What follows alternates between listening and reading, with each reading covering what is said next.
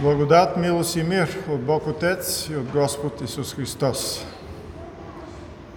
Радвам се да бъда между вас и заедно да се поклоним на нашия Господ, да възпеем Неговата благост, милост, Неговата любов към нас, Неговата благодат.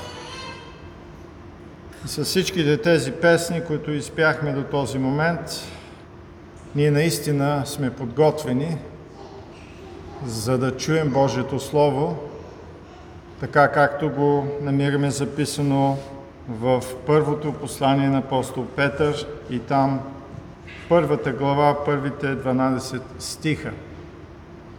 Искам веднага да ви кажа, че ако е рекал Господ да ви посетя през септември, ще чуете втората част на темата Божието велико спасение. А сега просто ще я започнем и ще стигнем до някъде и след това през септември ще я продължим. Но преди това да изкажа и съдещите поздрави на брата и сестрица от Панагюрище, също така обществото в Руси. Господ благославя делото си и ние сме много насърчени да видим как Бог специално в Руси събира семейства и изгражда своята църква. Винаги, когато проповядвам в нова църква, аз казвам няколко думи за себе си, семейството и служението си. Също така предавам поздрави от семейството си и църквата, където служа.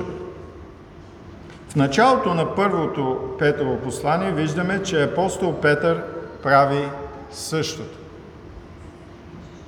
Затова на първо место в прочетения пасаж от Божието Слово откриваме въведение и поздрав. Първите два стиха. Петър, апостол на Исус Христос. Това е една проста, обикновена, но и величествена декларация. Апостолът е изпратен от друга личност, за да бъде вестител, за да бъде посланник на тази личност. Петър беше изпратен от Христос, за да му служи и за да прогласи Неговото Евангелие. До Божиите избрани, продължава апостола, странници или пътници в света. Най-напред е подчертано взаимоотношението на християните с Бога. Те са странници в света, но са избрани според Божието предознание още от предвечността. Доктрината за предопределението е изразена ясно тук. Много хора се плашат от тая дума, но тя е навсякъде Божието Слово, виждаме и тук в пасажа. Всичко знаещия Господ безспорно има предварително знание за всеки жител на тази земя. Но предознанието на Бога, за което говори апостол Петър, е много повече от една предварителна информация. Господ не само предсказва тяхното спасение, Той го предопределя. Правилното разбиране на думата предознание включва идеята за предварително определение. Вярващите в Христос са избрани според суверенната воля на Бог Отец. Причината за тяхното спасение, както пяхме в песните, не е, че те са търсили и намерили Бога, а че Бог ги е търсил и ги е намерил и ги е направил свой народ. Така употребата на думата Отец за Бога е много подходяща, защото говори за Божията любов, която е избрала да ги познава именно по този начин. Стария завет набляга на това, че Израел е специално избран от Бога народ – сега апостолът подчертава факта, че християните езичници също са избрани от Бога от предвечността, както вече казах, за да получат благословенията на Божието спасение. Апостол Петър изявява тази славна вест на вярващите в много трудната ситуация, в която живеех.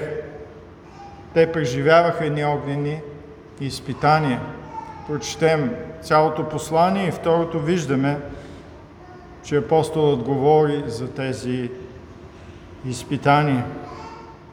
Апостол Павел също говори за Божия избор и аз няма да ви чета цялата 8 глава на посланието към римляните, но ще ви припомня само два стиха. Римляни 8 глава 29 и 30 стихове. Защото които предозна, тях и предопредели да бъдат съобразни с образа на сина му, за да бъде той първороден между много брати. А които предопредели, тях и призова. А които призова, тях и оправда. А които оправда, тях и прослави. Всяка стъпка в Божия процес на спасението води безпрепятствено и сигурно до следващата. Така предознанието непременно води към прославата в крайна сметка. Тоест всеки вярващ, който е предознат от Бога, ще бъде и прославен от Него. Езичниците са предознати да бъдат включени в Божия народ още преди сътворението на света – Причината за това е любовта, която Господ има към тях. А за тази любов апостол Павел говори в посланието си към ефесяните, още в първата глава, и там ще ви припомня само от 3 до 7 стихове. Благословен да бъде Бог и Отец на нашия Господ Исус Христос, който в Христа ни е благословил с всяко духовно благословение в небесни места, като ни е избрал в Него преди създаването на света, да бъдем святи и без недостатък пред Него в любов, като ни е предопределил да ни осинови чрез Исуса Христа по благоволението на Своята воля – за похвалата на славната си благодат, с която ни е обдарил във възлюбления си. В него имаме изкуплението си чрез кръвта му, опрощение на прегрешенията ни, според богатството на неговата благодат.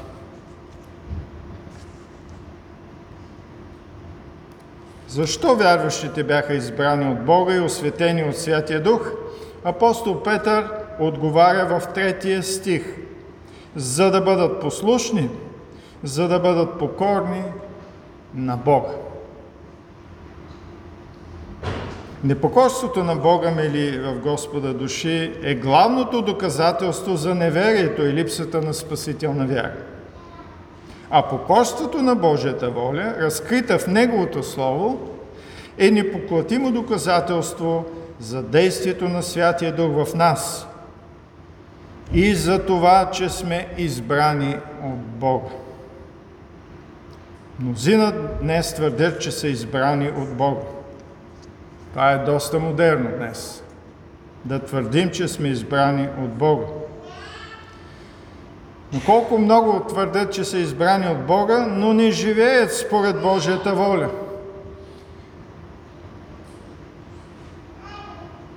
Какво означава това? Това означава, че те не са избрани от Бога. Че те не са истински християни. Защото тези, които са избрани от Бога от предвечността и спасени на надлежното време и са християни днес, живеят като Христос, следват по Неговите стъпки. И затова пяхме в нашите прекрасни песни. А начинът по който Господ ни очиства, казва апостолът, е чрез Неговата кръв, която е кръвта на Новия Завет, която Той поръсва върху нас. Благодат и милост да ви се умножи, продължава Петър.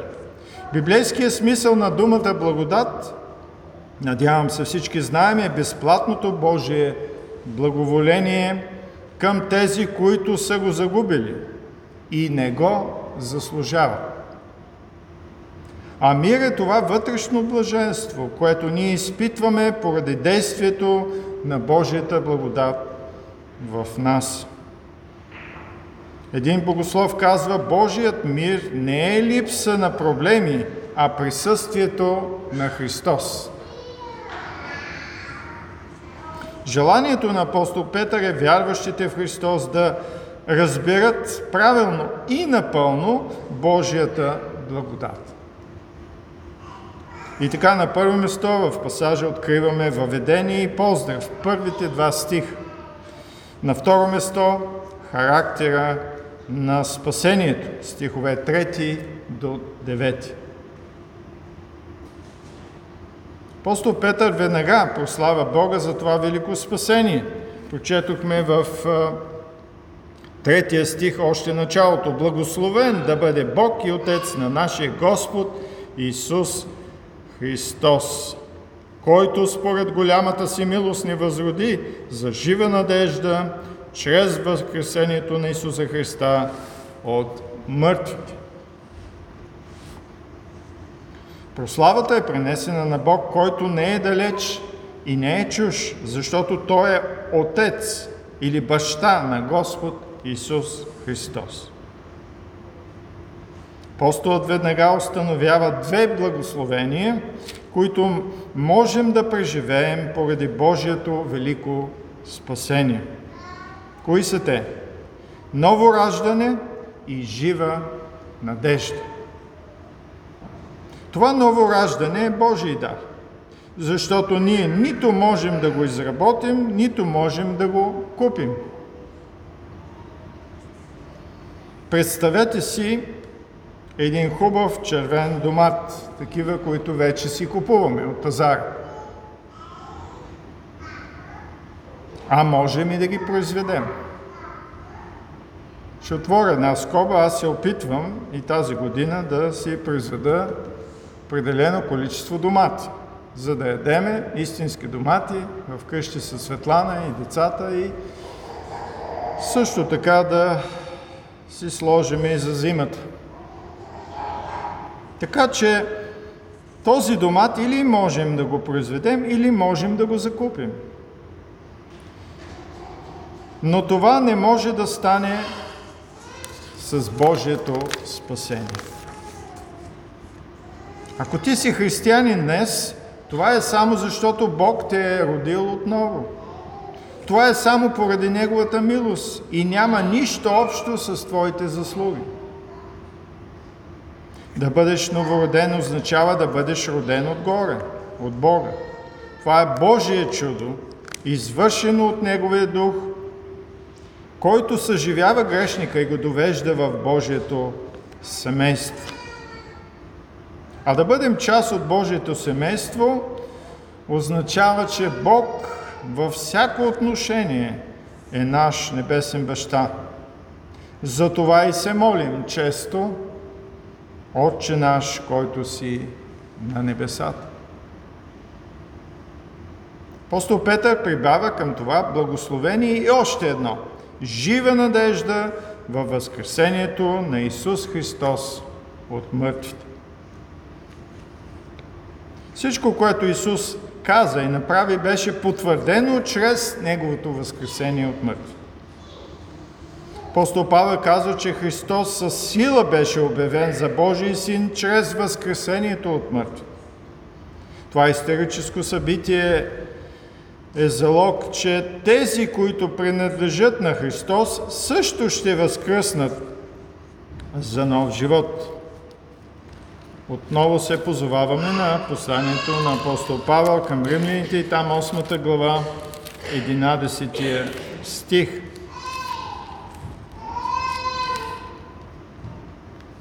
И ако живее в вас духът на този, който е възкресил Исуса от мъртвите, то същият, който възкреси Христа Исуса от мъртвите, ще съживи и вашите смъртни тела чрез духа си, който обитава в вас. Без тази увереност нашето положение е наистина безнадежно.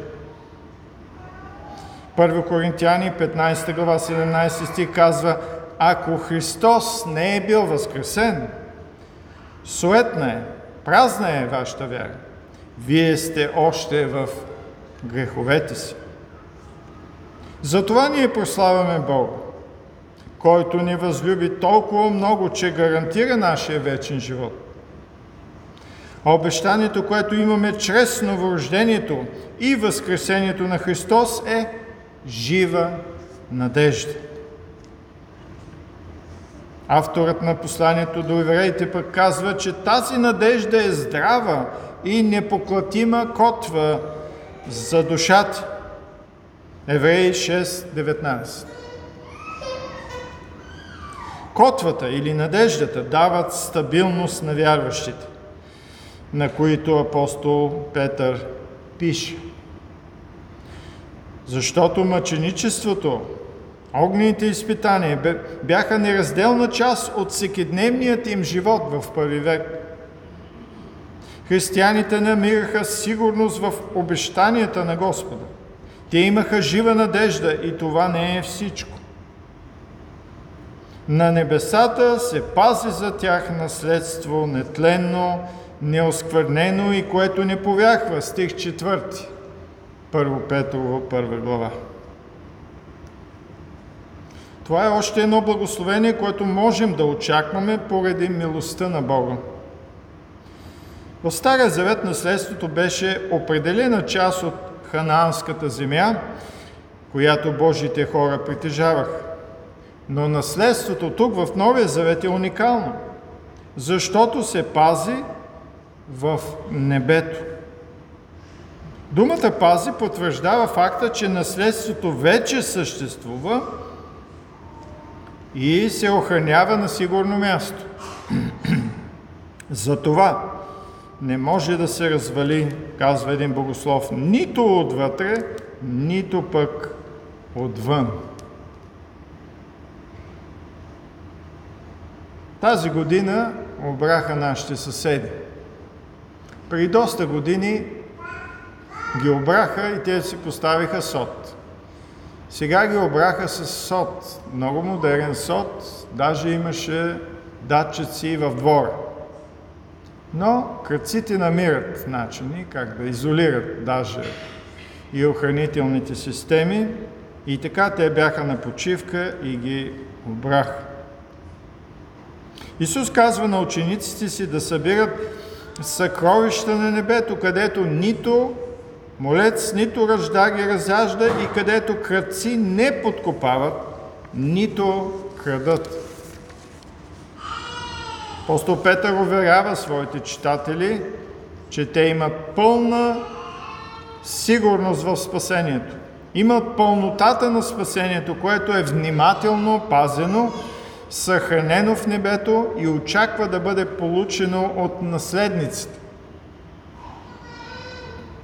Бог не само защитава нашето бъдеще, но и не закриля и в нашето настояще, продължава апостолът, които с Божия сила сте пазени чрез вяра за спасение, готово да се открие в последно време.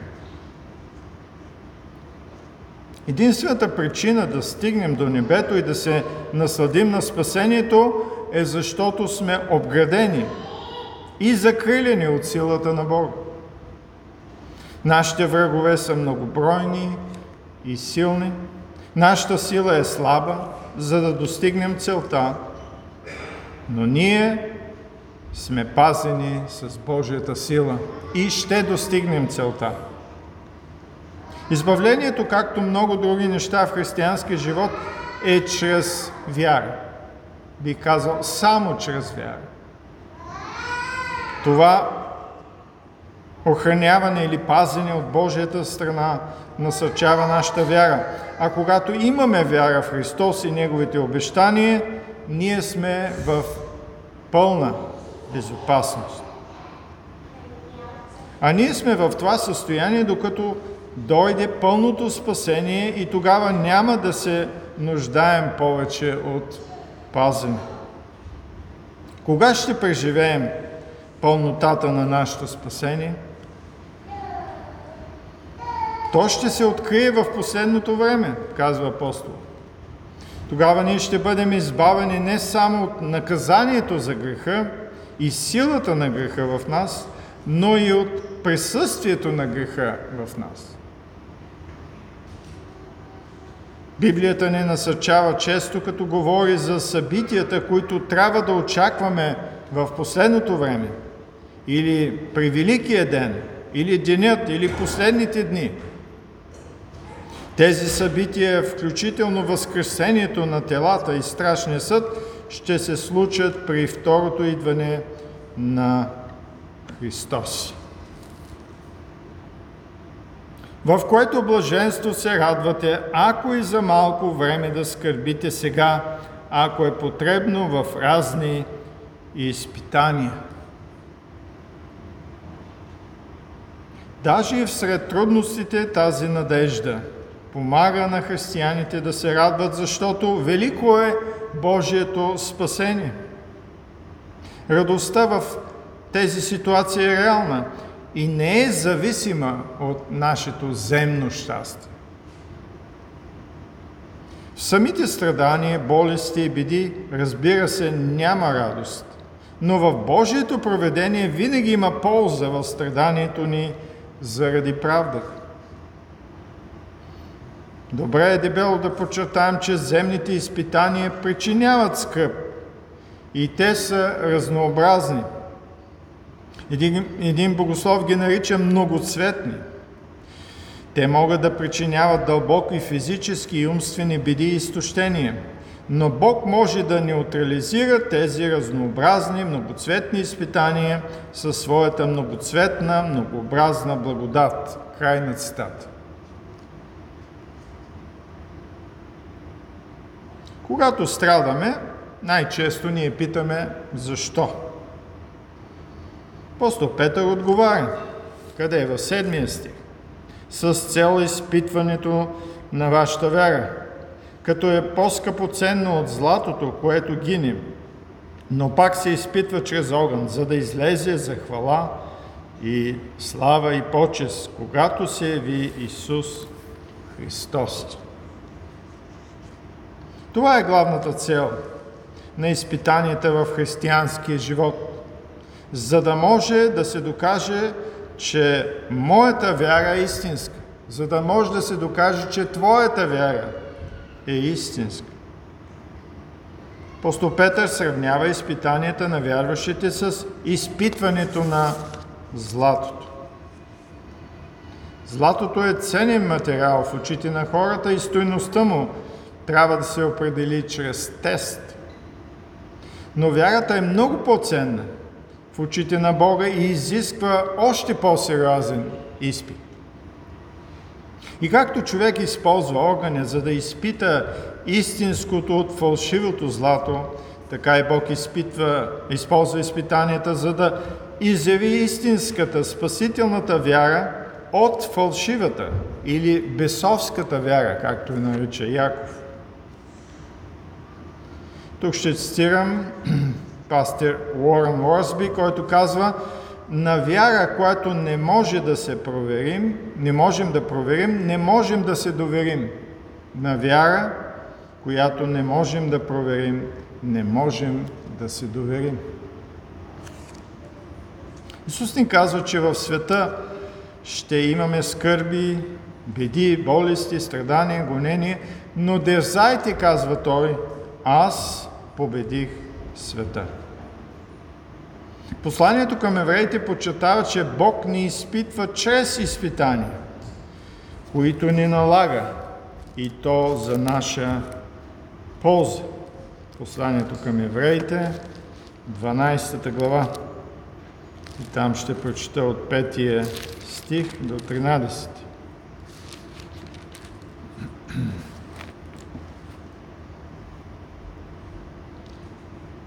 И забравили сте съвета, който ви увещава като синове. Сине мой, не презирай наказанието от Господа, нито отпадай духом, когато те изобличава Той. Защото Господ наказва онзи, когато люби, и бие всеки син, когато приема. Ако търпите наказание, Бог постъпва с вас като с синове, защото кой е този син, когато баща му не наказва. Но ако не ви наказват, както наказват всички останали, тогава сте незаконно родени, а не синове. Освен това, имаме, имали сме земни бащи, които са ни наказвали и сме ги почитали. Не ще ли още повече да се покоряваме на Бога на духовете, на Отца на духовете и да живеем? Защото те за малко са ни наказвали според както им е било угодно, а Той за наша полза, за да участваме в Неговата святост. Никое наказание не изглежда на времето да е за радост, а за скръп, а после принася правда като мирен плод за тези, които са се обучавали чрез него.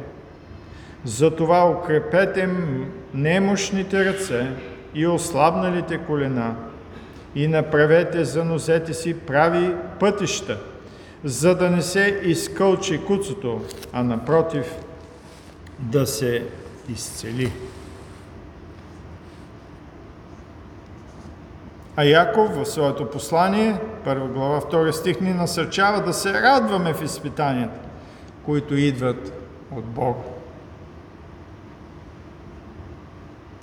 Ние също така трябва да помним, че изпитанията не само са наредени от Бога, но са и контролирали от него. 1 Коринтияни 10, 13. 1 Коринтияни 10, 13.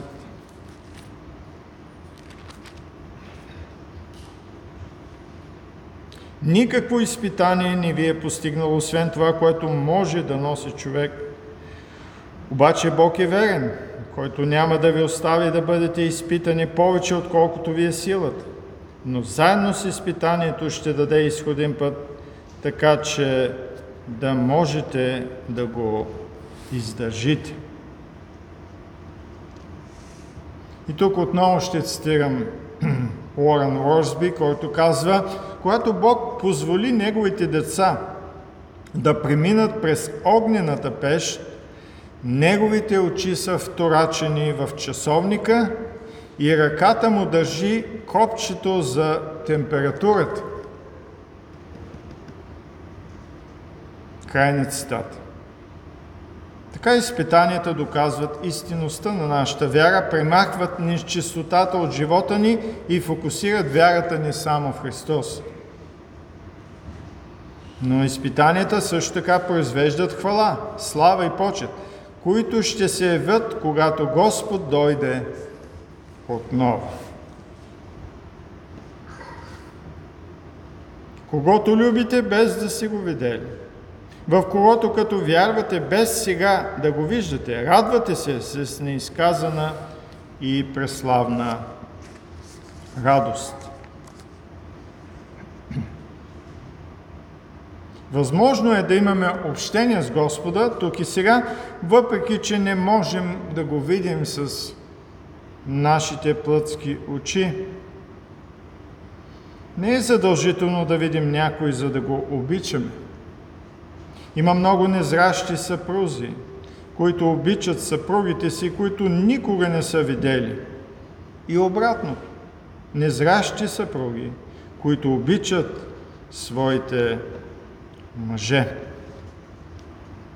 Прочетох за една истинска история – за момиче, което било сляпо и което имало приятел, който виждал, разбира се, и в крайна сметка, по Божие проведение, момичето било оперирано точно преди сватбата. И за първи път тя видяла своя младоженец тогава. Нещо подобно ще е и с нас. Ние обичаме младоженецът Христос, защото като църква сме Неговата невяста. И очакваме да го видим лице в лице. Но сега не го виждам. Вярата ни прави невидимите неща реални и сигурни. Все едно сме ги видели. Нашето убежище, че Христос Исус е единственият Спасител и Господ е по-сигурно от убеждението за хора, които сме срещали много пъти. И след като обичаме Христос, ние можем да му се доверим да преобърне всяко изпитание в триумф. Тогава радостта ни ще бъде неизказана и преславна, както казва апостол, защото фокусира на Христос, а не на нашите обстоятелства. Тази радост е факт сега, защото ние вярваме в Него, продължава апостол Петър. Когато живеем така с радостта в Господа, това е най-сигурната противотрова на скърбите, страданията и изпитанията в живота ни. Тази опитност е още предвкусване на славата и радостта в небето. Ние, християните, изпитваме небесна радост тук на земята. Единствената разлика е, че тя не е в пълнота. А причината за тази радост откриваме в 9 стих на нашия пасаж. Като получавате следствие на вярата си спасението на душите си. Това е, мили брати и сестри, пълна увереност за всяко Божие дете. Ние очакваме спасението на цялата си личност, тяло и душа материална същност и духовна същност. Точно в този смисъл апостол Петър използва думата душа. Вярващите в Христос вече са преживяли духовното възкресение или съживяването от духовната смърт, стих 3, получили са Божия мир в сърцата си и се наслаждават на радостното си общение с Господа, стихове 2 и 8, но пълнотата на тяхното спасение предстои при пришествието на Христос, стих 5. Познаваш ли лично Исус Христос като единствен Спасител и Господ? Приел ли си Неговото чудесно и велико спасение – Поред Божието Слово, днес е Спасителният ден, защото Господ все още призовава грешните да се покаят за греховете си и да повярват в Господ Исус Христос. А за всички истински християни посланието на Господа днес е ясно. Ние трябва да хвалим Бога за Неговото велико спасение в Христос, защото сме родени в Божието семейство – защото имаме нетленно наследство на небето, защото нашето спасение, тяло и душа е запазено, сигурно и ще бъде открито, когато Исус се яви. Ние също сме призовани да издържим различни видове изпитания в света и пак да сме радостни в Господ. Да обичаме Бога, без да го виждаме сега, вярвайки, че един ден ще го, ще го видим лице в лице. И за всичко това на Бога единствено да бъде цялата слава. Амин. Татко наш Небесен, Ти благодарим за това велико и славно спасение, което Ти изработи за нас. Благодарим Ти, че не пожали своят единствен син, но го пожертва за нас. Изпрати го, за да понесе нашите грехове и престъпления. Изпрати го, за да спази Твоя съвършен закон на наше място. И също така Ти благодарим за Святия Дух, който изпрати в сърцата ни, за да преживеем тази промяна, която е единствено божествена и която всяко Твое дете е преживяло. Благодарим Ти, че можем да се радваме в това спасение и че радостта ни в Тебе не може да бъде премахната, не може да бъде понижена, не може да бъде, Господи, засенчена от нищо от това, което срещаме в този свят. Благодарим Ти за обещанието да преобърнеш всяко изпитание в радост, в прослава и да послужи за нашето вечно добро. Благослови ни, помогни ни да съхраним Твоето Слово в сърцата си, за да може да размишляваме върху него и да вземем решение да го живеем всеки един ден от тази седмица и до края на нашите дни тук на земята. Благослови ни с нас остани заради Исус Христос, нашия възкръснал Господ. Амин.